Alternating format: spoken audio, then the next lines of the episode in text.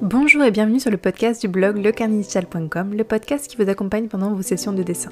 Je suis Sandre, votre hôte, et j'enseigne le dessin en ligne à quiconque est prêt à oublier tout ce qu'il sait sur cet art, et ce, même si vous pensez n'avoir aucun talent. Le podcast est disponible sur toutes les plateformes, alors pensez à vous abonner pour recevoir des astuces et conseils de professionnels, comprendre leur psychologie et progresser en dessin autrement. Petit flash spécial avant de commencer ce podcast. Euh, les gagnants du concours pour euh, gagner justement l'information sur euh, apprendre le dessin d'observation que j'avais fait au précédent podcast sont Ayasoko et Mallow. N'hésitez pas à me contacter directement soit dans les commentaires, soit vous avez un lien dans la description pour justement m'envoyer un mail pour que je puisse vous donner un accès à la formation. Et évidemment, félicitations à vous deux. Je vous laisse avec le podcast. Bonjour à tous et bienvenue dans ce tout nouveau podcast tiré du blog lecarnetdigital.com. Je suis Sandre et aujourd'hui je voudrais vous parler de la friction. Alors, laissez-moi vous raconter un peu une histoire. Euh, donc, comme vous le savez, je suis encore chez la famille et euh, quelque chose que j'ai remarqué chez ma maman, c'est que elle a constamment, dès qu'elle fait quelque chose, elle a constamment des frictions. Ce que j'appelle des frictions, en fait, c'est, euh, je vous donne un exemple.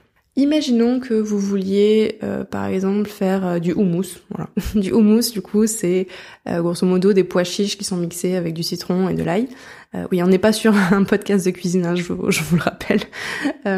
mais pour faire du houmous, ma maman, ce qu'elle va faire, c'est qu'elle va sortir le robot qui est enfermé dans sa boîte, sa boîte d'origine qui est là depuis 20 ans. boîte et robot qui est placé tout en haut d'un meuble où elle ne peut pas accéder seule, donc elle est obligée de prendre un petit, euh, vous savez, un petit, une petite marche quoi, une petite marche. Donc il faut qu'elle sorte sa petite marche, qu'elle monte sur sa marche, qu'elle récupère son paquet, qu'elle ouvre le paquet, qu'elle branche l'appareil et qu'ensuite elle puisse euh, mettre tous les ingrédients pour faire son mousse. C'est ce que j'appelle la friction. En clair, euh, avant d'arriver à faire ce qu'elle voulait faire, c'est-à-dire juste mixer des pois chiches, elle se retrouve à faire plein de petites actions qui vont euh, ralentir, qui vont faire une friction, si vous voulez, envers son action finale. Et vous allez me dire, bon, bah, il n'y a pas vraiment de problème à ça, mais moi, ce que je vois, en fait, c'est que toutes ces petites actions, le fait de sortir le, marche, la, marche, le fait de monter sur cette marche, le fait d'aller récupérer le paquet en hauteur, etc., toutes ces petites frictions sont euh, des excuses pour ne pas faire le houmous. En clair, vous avez plein de petites excuses à vous dire ah non j'ai la flemme, il faut que j'aille chercher euh, la marche, ah non j'ai la flemme, il faut que je sorte l'appareil de la boîte, etc., etc. Et euh, quand on, on, apprend une nouvelle activité, notamment le dessin, l'idée c'est justement de réduire au minimum cette friction pour ne pas facilement vous trouver euh, d'excuses. C'est un peu, euh, vous savez, l'exemple de euh, si vous voulez faire du sport tous les matins, alors préparez vos vêtements et vos baskets la veille, quitte à même, il y a une astuce qui, qui consiste en fait à s'habiller dans les vêtements de sport directement dans la nuit précédente pour que quand vous vous levez directement, bah, vous ayez juste à mettre vos baskets et partir courir un coup. L'idée vraiment c'est de limiter au maximum ces, frictions. Et en soi, qu'est-ce que ça donne par rapport au dessin? Eh bien, quand on travaille par exemple en digital, ça peut très bien euh, être par exemple avoir un ordinateur qui est constamment connecté et placé euh, sur le bureau où on doit travailler, notamment si vous travaillez avec un ordinateur portable.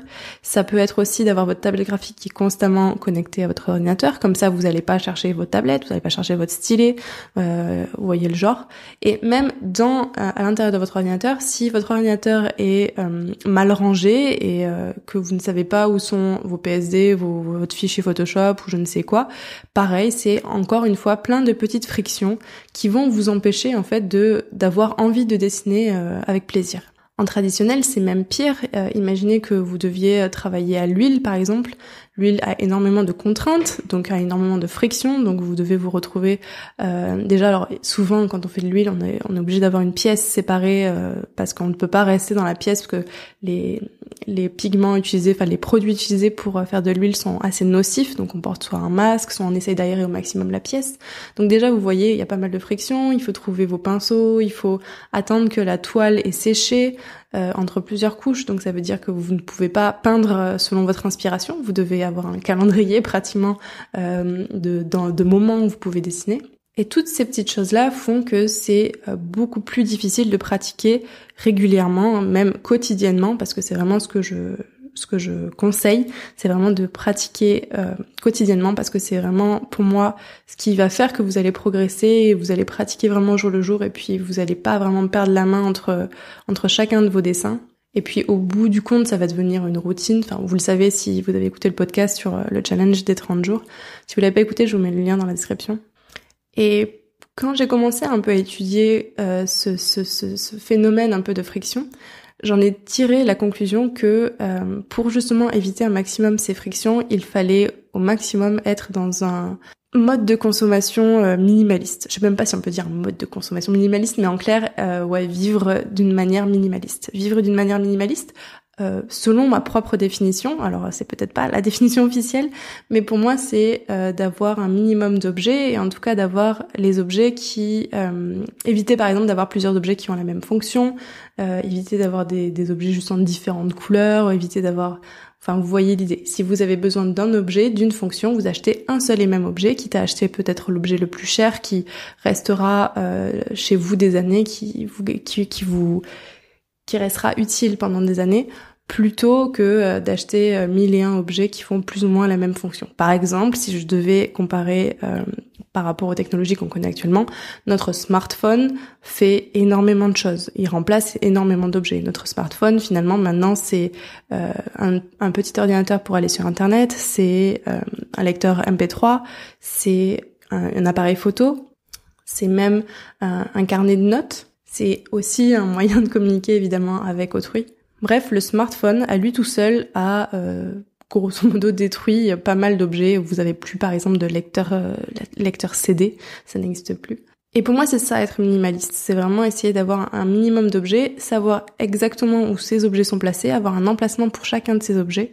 Et euh, ça permet justement d'avoir un minimum de friction et ça permet justement de, pouvoir tout de suite se mettre à la tâche. Ça permet aussi d'avoir beaucoup moins d'excuses et du coup, par extension, ça permet de progresser plus vite. Je sais que pour la plupart des gens, les artistes ont un côté euh, très bordélique. Euh, on aime bien dire que les artistes sont un peu, voilà, mettre chacun des objets euh, un peu n'importe où et ils arrivent à, finalement se retrouver dans leur propre bordel. alors je suis pas spécialement d'accord avec ça, peut-être, j'en sais rien. il n'empêche que plus je vieillis et plus je je dois être efficace parce que la société me demande d'être efficace, parce que c'est mon métier. Après, c'est peut-être pas votre cas, évidemment, euh, mais il n'empêche que si vous voulez un peu optimiser, si vous voulez la manière dont vous progressez en dessin, peut-être que ça vaut le coup justement d'essayer de d'être un peu plus organisé euh, de manière physique dans votre apprentissage du dessin. Ça peut aussi vouloir dire euh, plus se fixer des objectifs. Donc là, je vous renvoie à ma, dernière vidéo justement sur les objectifs, histoire non plus de pas s'éparpiller, parce que c'est aussi une manière de, de procrastiner, le fait de, de s'éparpiller sur plusieurs tâches, de vouloir en faire euh, un peu partout, essayer d'attaquer la couleur, puis essayer d'attaquer, euh, je sais pas moi, le fusain, puis essayer d'attaquer le digital painting, bref.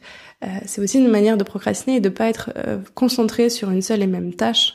Et c'est aussi une manière de... Quand vous faites ça, en fait, vous augmentez le nombre de frictions. Donc si vous vous retrouvez un petit peu dans cette euh, situation de justement, pour pouvoir dessiner, je dois euh, sortir ma boîte qui est de l'autre côté de mon bureau, qui est enfermée derrière une boîte, qui est enfermée elle-même dans une boîte, euh, et pour pouvoir vous mettre au dessin et que vous comprenez pas pourquoi vous n'arrivez pas à vous mettre au dessin et que finalement vous préférez regarder une série sur Netflix, bah, peut-être justement que ça vient de ces frictions. du coup, je vous conseille vraiment de regarder toutes les frictions qui vous entourent quand vous essayez de pratiquer justement le dessin. Euh, qu'est-ce qui vous empêche ces petits ces petits obstacles à chaque fois ces petites excuses euh, qui vous empêchent justement de dessiner? Essayez de les analyser et peut-être essayer de les réduire si vous le pouvez. Essayez essayer de les contourner ou essayer de trouver des petits des petits hacks comme on dit pour euh, arriver à les contourner. Ça peut aussi passer par justement le fait d'avoir des routines. Là je me suis mis une routine d'ailleurs euh, qui consiste à tout simplement dessiner euh, du dessin de compréhension, ce que j'appelle le dessin de compréhension. C'est pas vraiment du dessin d'observation, c'est plus essayer de comprendre ce que je vois et l'analyser pour pouvoir le reproduire sur ma feuille. Euh, mais je me suis voilà motivée à faire ça pendant mon café du matin. Donc ça représente peut-être 5 à 10 minutes tous les matins. Et je fais ça avec mon iPad Pro, avec mon stylet, donc l'Apple Pencil. Et l'Apple Pencil doit être rechargé et mon iPad doit être rechargé. Donc c'est aussi à moi, chaque soir, euh, penser à le recharger si euh, voilà si euh, il a besoin d'être rechargé parce que sinon si le matin je me réveille et qu'il n'y a pas de batterie eh ben ça sera une friction qui me poussera à euh, me donner une excuse et me dire bon ben vu que je n'ai pas de batterie, je ne vais pas dessiner, alors qu'en vrai j'aurais pu tout simplement prendre une feuille et un crayon. N'hésitez pas à rajouter dans les commentaires vos, petites frictions si vous êtes arrivé à en analyser quelques-unes. Peut-être que ça pourra aider justement certaines personnes à se rendre compte que finalement elles ont pas mal de frictions dans leur vie. Et pourquoi pas aussi partager la manière dont vous êtes arrivé à contourner ces frictions. Dans tous les cas, moi je vous dis à la prochaine fois sur le carnetdigital.com pour un article, une vidéo ou un podcast. Allez, ciao Merci d'avoir écouté ce podcast jusqu'au bout. Pour rappel, j'aide les artistes et artistes en devenir à reprendre confiance en eux et en leur dessin, le tout en les libérant de la pression et l'attente et la comparaison avec autrui. Je les aide à révéler leur véritable identité artistique en les gardant inspirés et motivés avec bienveillance. Pour cela, j'utilise une pédagogie claire et concise, accessible à tous et applicable tout de suite afin qu'ils se reconnectent au véritable plaisir de dessiner régulièrement qu'on a souvent tendance à perdre pendant l'enfance. Si c'est quelque chose qui vous intéresse et que vous voulez travailler avec moi, je vous rappelle que vous avez un lien dans la description.